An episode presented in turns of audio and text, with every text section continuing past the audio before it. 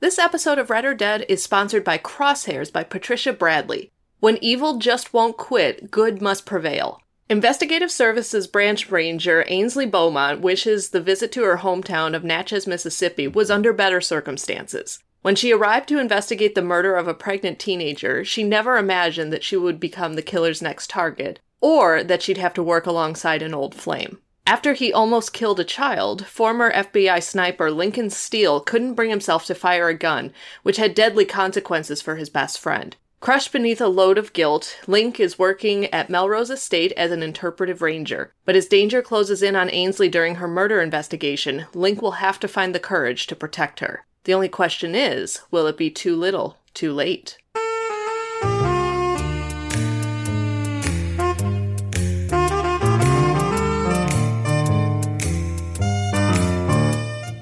Welcome to Read or Dead, a bi weekly podcast where we talk about the world of mysteries and thrillers. This is episode 114, and we are recording on Monday, November 1st. I'm Katie McLean Horner, along with Nezra Javed, and we are coming to you from Book Riot. Hi, Nezra, how are you? Hello, I am reporting live from a corner of my house because childcare has fallen through. So I'm okay, hanging in there. how about you? Well, it's a Monday. I mean, we haven't recorded on Mondays recently, so but yeah, today today is definitely a Monday. Just one of those like woke up late, spilling everything on yourself kind of Mondays. At work having to remind people to put on their their masks again because it's required in Illinois still and it's just a Monday. Monday, Monday, Monday. I don't agree with them. It is a major design flaw. I agree. Usually I brave through Mondays, but it was rainy over here, which if you're in California, you, you wish for rain, but whenever it happens, it takes you by surprise. You're like, what? And everyone just, people already have a tough time driving. And then when rain happens, they, every, everything is, it's dreary, messy. So it's been an extra one of those Mondays. Yeah, we didn't have any rain today, thankfully. Um, we had we had some rain last week, and it just it's like everything was was just so dark, and it just made getting up and going to work so difficult. And so today it was sunny, which was great. Except this is the first day where temperatures were below forty, and so now we're like, oh, okay, fall's here. Oh, it's one of those sunny days. yeah, we're it's like we've we have been spoiled for far too long with this warm weather. Even after when it started getting cooler over the last couple of weeks, it was still in the 50s. Like you could wear a sweatshirt outside and, you know, not have to put on a jacket, but yeah, I checked the weather this morning. I went, "Oh, time to bust out the heavy pea coat." so, yeah, and I'm really not a fan of cold weather at all. And so putting my jacket on today, I was feeling a little mumbly. Uh, well, now that we've caught up with the weather, let's talk about books. Uh, books have, are much better. what have you been reading, or what have you recently finished? Well, I haven't recently finished anything, so I'll get that out of the way. But I did find an audiobook that I've been able to A, not only stick with, but B, actively enjoy turning back on when I get in the car after work. And this is a book that I actually heard about a few years ago from Rincey, who was talking about it on the podcast. It's called Two Girls Down by Louisa Luna, and I think I may have mentioned it at some point. It's like, oh yeah, I'm going to start reading this, and then never got around to it. So I'm probably I'm over half the way through the audiobook, and I am just loving it. It's a private investigator mystery. It's the first in the Alice Vega series. If you want a mystery with a really, really strong take no prisoners female main character. Holy cow, this book is it.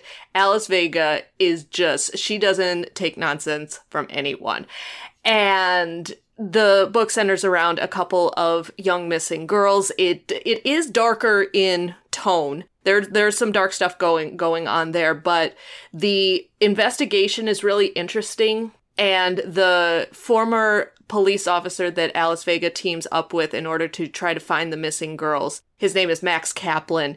And they just have such an interesting character dynamic. And Max Kaplan, I remember Rincey talking about his character and just saying, like, he has such, like, such a such a dad energy about him and the way he you know he's really competent but he also just fathers everyone like you know how how some how some women just kind of like mother everyone around him. He fathers everyone in like a very loving caring and caring and slightly dorky way. And i just really love the characters and the audiobook is really good. And it's not super breakneck pacing but i am really enjoying it and i'm glad that i have found an audiobook that'll keep me hooked for a while because again i've just been going through a drought. Um, so again, mine is uh, Two Girls Down by Louisa Luna. I love that. I especially love it when a mystery works on an audio format because that is it's rarer than it, it seems just because you know you have to get the basing right the, the the character story needs to be perfectly captured and i am also coincidentally in the middle of a great audiobook it is a Good Day for Chardonnay, which is the second book in the Sunshine Vicram series by Darynda Jones. And I did the first one on audio as well, and it is absolutely fantastic. It's a mix between Janet Evanovich's One for the Money, Lisa Lutz's The Spellman Files, uh, and it's it's hilarious. It has this whole cast of characters small town quirky characters and then there's we have a protagonist she has this daughter there's a whole gilmore girls dynamic going on over there. It's absolutely fantastic and yeah i am also like 20 20% in. For those of you who might not have heard me talk about this before so it's about sunshine vicram whose parents sort of mess with the election in a way that she ends up becoming the local sheriff of their small town. And then she has found that ever since she's become sheriff, no day has gone by where something wrong is not happening. And now more shenanigan ensues in the second part. And then there's also this backstory of something that she's working through, of this trauma that she has been working through for her life. And you get to know more of her story. So there are like a couple of mysteries going on, but it's also funny, but the perfect kind of funny. It's not funny just for the sake of, you know, some books, sometimes there just feels like the punchlines just keep on coming and they never stop. It's very well balanced. So mine is A Good Day for Chardonnay. That's the second part in the Sunshine Vicram series by Darynda Jones. Yeah, that sounds that sounds like the vibe I'm having right now. I just need just need kind of that good mix of humor and mystery and all that fun stuff in there. All right, so uh, you want to give us our uh, first sponsor, and then we'll we'll jump into business. Absolutely. So this episode of Read or Dead is sponsored in part by Best in Snow by David Rosenfelt. Get in the holiday spirit with the next Christmas mystery in David Rosenfelt's best-selling Andy Carpenter series, Best in Snow. Lawyer Andy Carpenter and his golden retriever Tara are on the beat after a body turns up in the snow and a journalist is nowhere to be found. The murder victim is a crooked businessman, Thomas Lansing, and the prime suspect, a young reporter who published an expose, isn't answering his phone. Andy agrees to take the case, though it's not looking good this holiday season. The snow is piling up along with the evidence. Beloved narrator Grover Gardner will return to his role as Andy Carpenter and uh, deliver a performance that AudioFile magazine has described as what good audiobooks are all about. We thank Best in Snow by David Rosenfelt for sponsoring this show. Well, just continuing the theme with good audiobooks here. I love it. All right. So, if you are a new listener, welcome. We are delighted to have you. If you're a longtime listener, welcome back. We are also delighted to have you along with us. So, like I said at the beginning of the episode, we talk about mysteries and thrillers and suspense and true crime and just about everything that falls under that big mystery umbrella, whether it's movie adaptations or subgenres that we haven't really explored or author read alikes or major things happening in the news or just anything along those lines. If it pertains to mysteries and suspense, we're probably going to talk about it at some point. And this is the part in every episode where we put out a call to our listeners to let us know if you have any suggestions for upcoming episodes, because they really have helped us plan so many of our previous episodes over the years. It's a really great way for us to know what you, the listeners, would like to hear more of. It's a great way for us to expand our own reading horizons. It's just a win win situation all around. So if you have any ideas or recommendations, you can shoot us an email or reach out to us via social media. We're going to have all of our contact information at the end of the show and in the show notes, so you don't have to worry about getting it all down now. We always just put the call out ahead of time, get those juices flowing while you're listening to the episode. And even if you don't have an idea, you just want to say hi, we love hearing from our listeners. And if you enjoy this podcast, definitely leave us a review over at Apple Podcasts so that other people can find us and join us and listen in every two weeks as we talk about mysterious and suspenseful things. And usually this is where we jump into the news segment, but there's not really much happening over the last couple of weeks. So, for this episode, we are going to talk about crime novels by Native American authors because November is Native American Heritage Month, and this is something that we've done on the podcast over the last few years. We talk about crime novels written by Native American authors during November as a way to really spotlight some of these titles. And this year, as as usual, there aren't a ton of crime novels to choose from, unfortunately. Just I think really highlighting how how few Native American authors are published in general, but also published in the mystery crime fiction world you have a couple of authors that, that will pop up, and I know we've talked about, for example,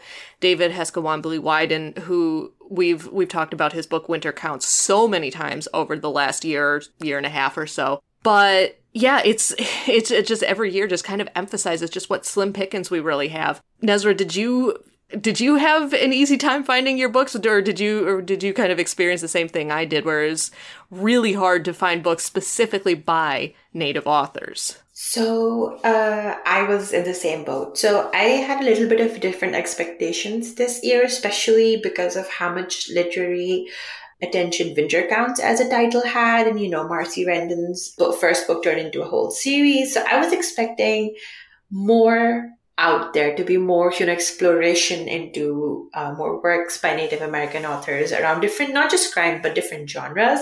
But it was slim pickings. So our sort of intent with recording this episode is to rectify some of that where we hopefully present you you know with works that open up that sphere for you if you haven't tried any works by native american authors. But I feel like they have something very important to contribute and the works that are getting the attention out there are very rightfully so. And uh, they're just telling a different part of the story right? Like they're reshaping the narrative where the narrative has always been controlled by by voices that are do not belong to native americans. So they're sort of taking back that narrative, taking back their story, and it just needs to happen on a larger scale. It just, and more people need to, you know, talk about it, talk about their books, and they just deserve more spotlight than they are given. So here's us trying to hopefully rectify some of that. All right. Well, I will. Uh, I'm going to ask you to talk about your first book because I am I am definitely familiar with this author, but not this particular book. So I'm excited to hear about it. Yes. So my first book is all the Beautiful Sinners by Stephen Graham Jones, and who is widely known for his horror works, but I feel like his works are always something that dabble the line between horror, suspense, and this pick in particular is more focused on the mystery and suspense element of it rather than being on the horror end. Um, it is set in Nazareth in Texas and it focuses on Deputy Sheriff Jim Doe, who finds himself um, in the middle of a manhunt after the town's sheriff is gunned down. But what Sheriff Doe does not know is that the man that he is chasing has ties to Doe's sister's disappearance long ago. And as the case unravels more and more, he realizes that, you know, him going after that person who gunned down the sheriff is not a coincidence, but it's actually trail that's almost being laid out for him. And then on top of that, Sheriff Doe himself keeps getting confused for the man who actually committed the crime. So there are, if you've, if you're ever, if you've ever read a Stephen Graham Jones novel before, uh, you're fami- you'll be familiar with how his work, how his story always progresses at a leisurely pace, but at the same time, it does not. It always has this overwhelming tension. Like every sentence is laced with this sense of, you know, tension, with this sense of commentary on how things really are. It's always a double edged sort of narrative. And this is no different. It's on the top, it seems like, you know, there's a deputy, he's after someone, he's, you know, it's a manhunt, but there's so much explored in here about the tensions within the legal system, about how Deputy Doe, who is a, who is a member um, of the Blackfeet Nation himself, you know, he's in this position of delivering justice, but how he himself is not trusted by the law. So, I mean, that is one of the reasons I was uh, talking about how this, you know, how it's important to spotlight the works of Native American authors because they're like they're just telling their own story and this is a similar one where you get to see uh, stephen graham jones as a native american himself and you get to see how you know how their perception of the justice system has been established and how much the idea of you know having to seek out justice yourself has become a very inherent part of native american identity because they don't get that from the institutions that are already in place. So that tension is very well explored here. And at the same time it's also a fantastic you know like cat and mouse game where Deputy Doe is chasing this person, and at the same time, he's the sus- he becomes he finds himself becoming the suspect.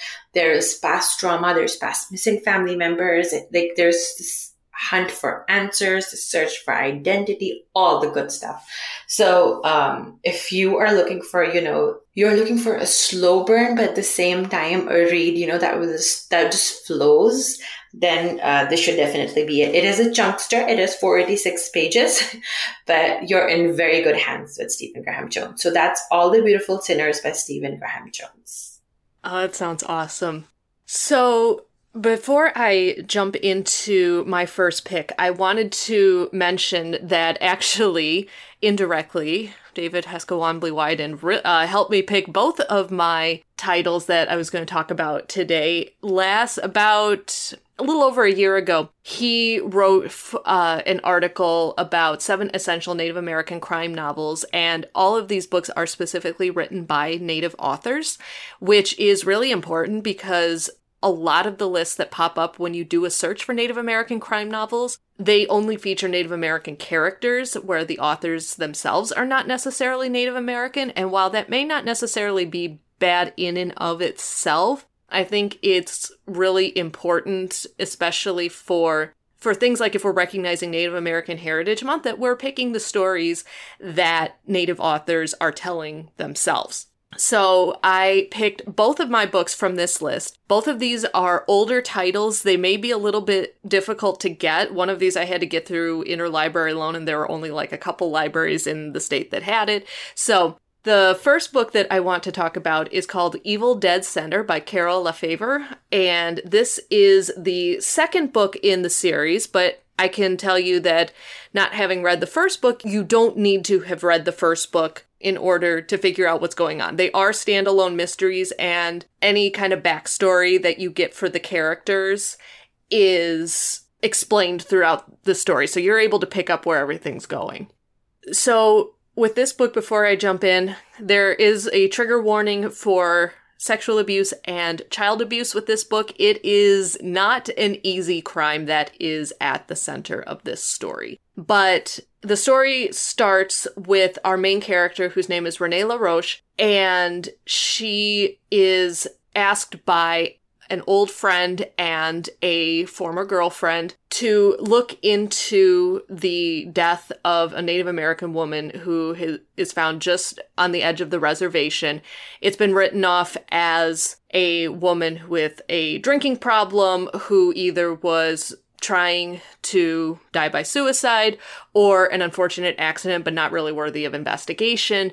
But Renee's friend believes that there is something else going on and thinks that there that this woman may have been murdered. And as Renee looks into the this woman's death, she starts finding evidence that there is a child pornography ring happening with foster children from their reservation who have been placed in white foster homes. Again, like I said, a very, very dark mystery at the at the center of this story. And what with this book is not only is this sub that subject, you know, just on the surface is troubling enough as it is, but there are layers to this to this mystery as well. There's the issue of the death of a native woman not being taken seriously by local police. It's just kind of written off as eh, you know, another you know, a, a woman with a drinking problem.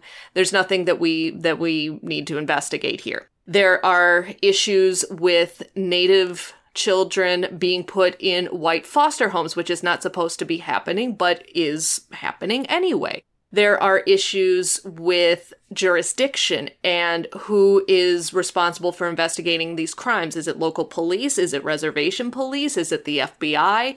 And there are lots of issues with that in terms of jurisdiction and letting you know, one group investigate over another, and there are all kinds of corruptions at the heart of that. So already we've got a lot happening here. And what I'm finding, what I found so interesting about this book is that you also have layers with the side characters as well. And with this book, Renee is a lesbian. She is in a relationship with another woman, a white woman. So there are elements of not a cultural conflict, but that that difference between two two cultures coming coming together in this relationship. There are lots of layers and conflicts and just other issues at play as well. It's just there's just so much happening.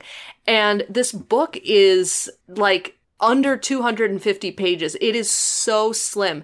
So there is a lot happening in a very little amount of space it's definitely more of what despite the the dark intense subject matter that's at the heart of the story it's definitely a more leisurely paced book but that's because there's so much description of everything else that's happening around renee in her personal life and whatnot. And it just brings so much depth to this story. And it's just such an interesting read. And again that is evil dead center by carole lafavor. Oh, that sounds intense, but it is also uh, it also reminds me of not reminds me, it is reminiscent of my next pick because in my next pick, the crime at the center of the book is also pretty, you know, it's pretty heinous. So, uh, huge trigger warning there. My next pick is The Roundhouse by Louise Erdrich. And uh, Louise Erdrich is primarily a historical fiction author, um, but there's not much that she cannot do. Her works explore the Native American identity through, you know, through her very expansive stories. But the way I think of it is her works make, you know, make their history, make their culture, make their stories so approachable and just you know those authors who just have this ability to invoke empathy in you. She is one of those authors in my head whenever i read. I read uh, multiple of her works. I read her nonfiction works. And she just connects you know the story of native americans to in a way that it sort of keeps its identity but at the same time it becomes the voice of just you know people trying to just establish just establish themselves you know and we're trying to get like seek justice get what is rightfully theirs. So uh she her voice her works are always laced with that but the the one that i have the roundhouse at the center of it is trigger warnings. There uh, trigger warnings for rape uh, it, it, at the center of the story is the story of a boy. It's told from a perspective of 13 year old boy whose mother is assaulted who's raped and the person who has committed the crime is a white man. And so it's it's very hard to read this because you know the 13 year old boy is he is so he is watching his mother you know trying to move past this but at the same time it's it, it's just it's very heartbreaking.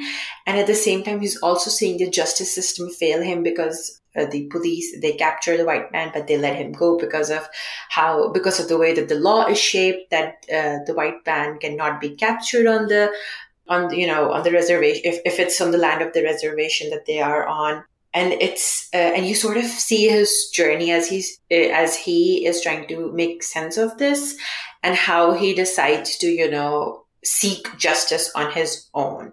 And if you've been uh, listening to this podcast for a while i you'll know that i books that are slow burns that ex- there are more than just the crime are 100% my jam. And this book it so beautifully captures that because at the uh, at the essence of it you also get you know you also get the sense of community the, the traditions that native americans have especially their powwows and how they help each other out the struggles that they have you know and the whole concept of just how they feel and how they have to reconcile their identities on a on a daily basis. It's it's very well explored here and at the same time again it's heartbreaking, but at the same time, the flaws of the legal system, of the uh, institutions that are there to protect them is very stark in here. So, uh, and then of course there's the proceedings of the crime. It's proceedings of the crime, the investigation, and and then how our narrator sort of takes things into his own hands, and and what does what that does for his fate, right? Like what that does for his identity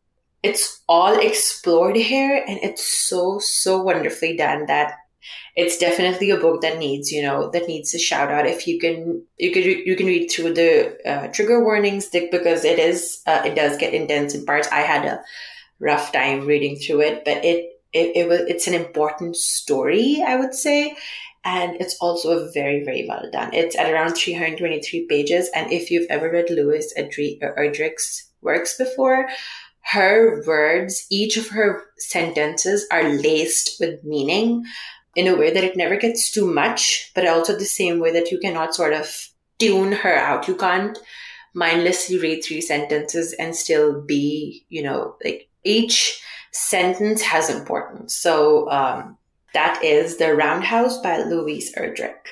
Yeah, I read that book. Um, it's been a, it's been a while, um, but hearing you talk about is bringing back a lot of the things that I remembered about about, that book. It is a really good pick. And then before I jump into my second pick, I have our second sponsor for the episode, and that is Flatiron Books, publisher of Sleepless by Romy Hausmann. Would you help your best friend hide a body? Course you would. Nadia is mostly content with her simple life, a decent job, and one real friend named Laura. And lately, Laura has been distant, but suddenly she shows up and tells Nadia she killed someone. She's afraid to tell her husband and she needs help to hide the evidence. The two women set out to bury the body, but their plan quickly falls apart. So, again, would you help your best friend hide a body? This book is on sale now wherever books are sold, and we thank Flatiron Books and Sleepless by Romy Hausmann for sponsoring this episode. And as I read that pitch, I had one friend that immediately came to mind as the friend I would ask if I needed to help bury a body. It's the friend that my husband has pointed to and said, You two are going to end up hiding a body one day, aren't you? And I was like, Don't even worry about it. You don't need to hear it. You don't need to talk about it. Yeah. the, the less people know, the better. Yeah. But yeah, that's why he's like, mm. he's like, I worry about you too sometimes. I'm like, yeah, so do I. That's all right. all right, back to the topic at hand. So, my second book that I picked is called Mean Spirit by Linda Hogan. And this book was actually a finalist for the Pulitzer Prize for Fiction in 1991, which to me says, like, ah, that was like 15 years ago, because in my head, time is off. But anyway, so that was actually 30 years ago. But yeah, this book is really interesting. Now, I will give a caveat that I was not able to get very far into the book. I was able to get a few chapters in, but obviously life gets in the way. So I am only talking about the the first portion of the book that I was able to read. I what I think is going to make this book really attractive for modern readers is if you read the book Killers of the Flower Moon by David Grann, and that came out a few years ago was really popular. A lot of people read it. This book is a fictionalized account of those murders that happened in the 1920s.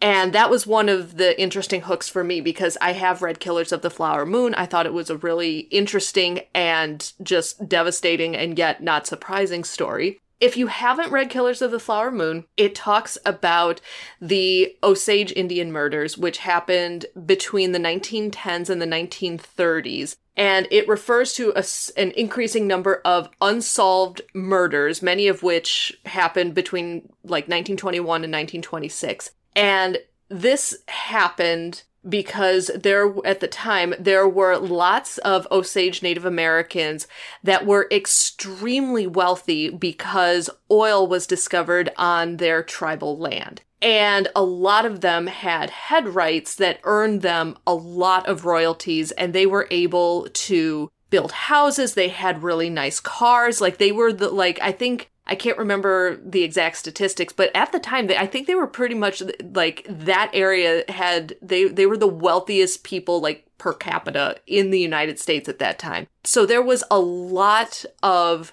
value on these lands.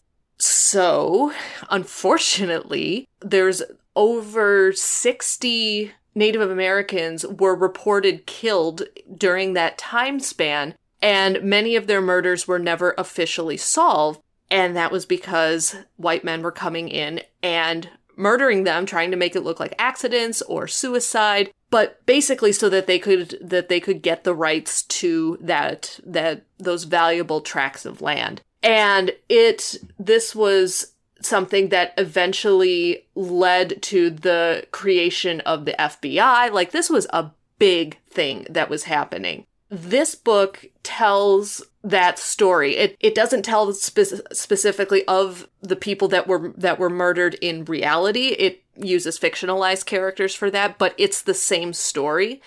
And in that sense, it's mo- almost more literary or historical fiction rather than an outright mystery. But because there are murders happening, you know, it, it qualifies for for this discussion what I really enjoyed about this book, again, from the portion that I was able to read, was the language used was just so beautifully written. It was, it's both straightforward and lyrical. It's an, again, it's a story where there, there are so many layers to everything that is happening.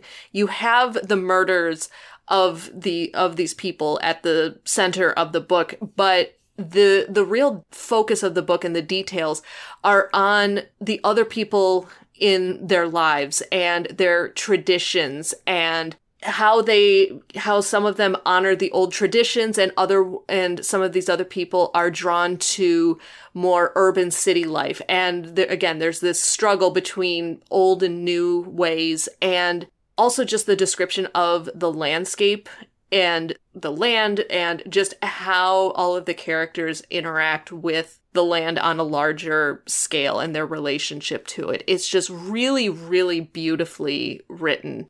And one other thing about this book, again, it was published 30 years ago. You, if you look up this book, it, you'll probably see the term magical realism attached to it, which mm, I have thoughts about attaching a term like magical realism to a native told story about their own traditions and religious beliefs and whatnot, it it doesn't quite sit right with me, but that that's just a quibble I have of how it was I think how it was marketed back then and how some people continue to talk about it now. At any rate, it's a really, really interesting historical mystery. It's a fictionalized account of something that actually happened in history. And if you've read Killers of the Flower Moon and really enjoyed it, I think you'll really want to pick this book up. Again, it's called Mean Spirit by Linda Hogan. As you were speaking, I immediately added this because Killers of the Flower Moon was one of the first books that got me into the true crime genre, where I genuinely became interested in, you know, reading nonfiction and true crime after that. So I immediately I added it so fast to the list. So I cannot wait to read this with you. And before I also wanted to give a quick shout out to a, one more book that I have spoken about multiple times, so I don't want to take too much time talking about it. But it's Even As We Breathe by Annette Saunooke Clapsaddle. And this is a book that I recommend to people left and right. Whenever someone asks me, we don't know what to read, but we want to read a mystery. This is the book I always recommend because it is so, it is a mystery, but it is also so many other things. It's like a historical fiction. It's a coming of age story. It's this like glimpse into found family. And it's just really quick. It's set it's set in post World War II in the hills of North Carolina. We have Cowney Sequoyah, who's our protagonist.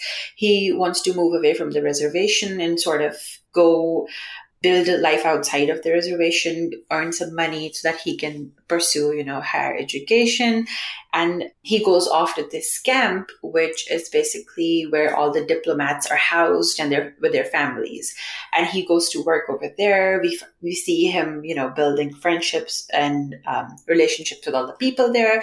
But then the daughter of a diplomat goes missing and everyone is very quick to point out that you know it's the, the Cowney is the outsider and point fingers at him. So it becomes an exploration of you know what what happened like what's going on right? Because Cowney obviously did not do it but then who was out to frame him and who did do it? And then um, it's a whole exploration but it's also very well done in the way that even if people who do not enjoy mysteries i recommend this to them because it's such it's such a masterful piece of work. And the other day, the place where I work, uh, there's a library across across the road, and one of the librarians had this title over there and she was so excited to talk to me about it. I was like, yeah, I recommend this all the time. And she was, she told me that she'd specially ordered it, even though, you know, a lot of people were not checking it out, but she had made it a point to speak to patrons about it that, you know, this is this title. She was like, I you know, I almost had to fight to order this, but I want to make sure these voices are heard. And I definitely, I give a shout out to that librarian as well. But like, uh, this is a fact, and I could not let this episode go by without talking about this book. So that's Even As We Breathe by Annette Saunooke Clapsaddle. All right. So I unfortunately do not have a third bonus uh, title to talk about. But if any of you have any titles by Native American authors that you really enjoy that we haven't talked about on the show before that you think would be really interesting, let us know because, again, this is an area that we're always looking for new authors to talk about and new ways to to talk about the genre. And my hope is that in coming years it will be it will be easier to find to find different books to talk about. We won't have to dive so deep into the backlist that we're going, you know, thir- 30 years back to find additional authors that we haven't already mentioned. But yeah, so if you have any suggestions, please do let us know. And with that, I guess let's let's hop into our new releases. So I guess I'll go first. Haha.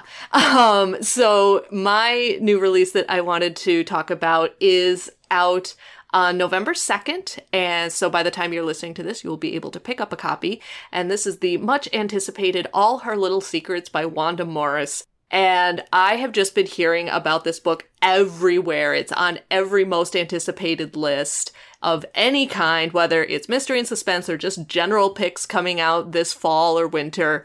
And yeah, so this book follows Elise Littlejohn, who seemingly has it all. She has an Ivy League law degree, a well paying job as a corporate attorney in Atlanta, great friends, a for fun relationship with a very uh, rich, charming executive who just happens to be her boss, who is white. But everything changes one January morning when Elise arrives in the executive suite and finds him dead with a gunshot to his head. And then she walks away like nothing has happened because Elise has been keeping a cache of dark secrets, including a small town past and a kid brother who spent time on the other side of the law, and she cannot be thrust into the spotlight again.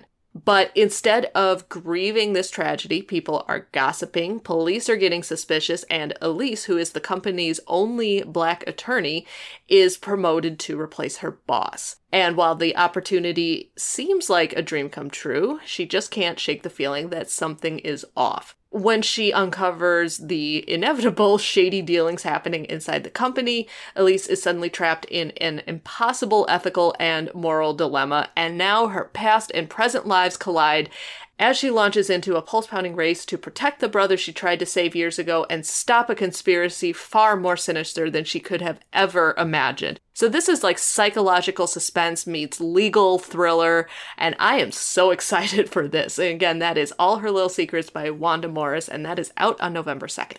I will say this for this title. Everyone on the Book Riot back channels is buzzing with this title. And I mean, everyone's talking about it, and I have this title bookmarked for recommendations for reading it myself. Uh, it really sounds like the best of everything, basically. So can't dive into can't wait to dive into that one. My next pick is uh, another exciting one. It's Her Name is Knight by Yasmin Angoe. And this is also out uh, on November 2nd. So by the time you hear this, you'll, uh, it'll already be ready for you to buy. This tells of Nina Knight, who was stolen from her Ghana- Ghanaian village as a child, and she has plenty of motives to kill. Now, as an elite assassin for a powerful business syndicate called the Tribe, she gets plenty of chances. But while on an assignment in Miami, Nina ends up saving a life, not taking one. She emerges from the experience a changed woman, finally hopeful for a life beyond rage and revenge tasked with killing a man she's come to respect, Nina struggles to reconcile her loyalty to the tribe with her newfound purpose. Meanwhile, she learns a new tribe council member is the same man who raised her village, murdered her family, and sold her into captivity. Nina can't resist the temptation of vengeance, and she doesn't want to. Before she can reclaim her life, she must leverage everything she was and everything she is to take him down and end the cycle of bloodshed for good. Again, that's Her Name is Knight by Yasmin Angoe, and this just sounds amazing, just like revenge, spies, assassins. Ugh, I'm here for it just in time. With especially writing that James Bond new movie wave, this is the perfect, you know, to re- book to read right after. I can't wait for it. Vengeful female characters.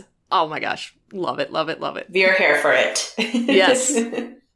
All right. And that is our show. Thank you so much to everyone for listening. Thank you so much to our wonderful sound editor, Jen Zing, for always making us sound great. For show notes, you can head over to bookriot.com slash listen. For more book recommendations and bookish goodness, head over to bookriot.com and don't forget to check out our full stable of podcasts at bookriot.com slash listen or just search Book Riot on your podcast player of choice.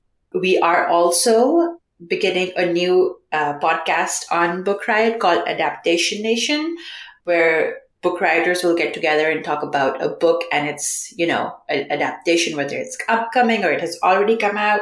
And I believe the first episode is upcoming and uh, the topic of discussion is the new Dune movie. So um, don't forget to tune into that. If you want to send an email with feedback or show suggestions, you can reach us at redordead at bookriot.com. Otherwise, you can find me on Twitter at Javed Nusrah. That's J A V E D N U S R A H. And you can find me on Twitter at KT underscore library lady. And we'll talk to you next time.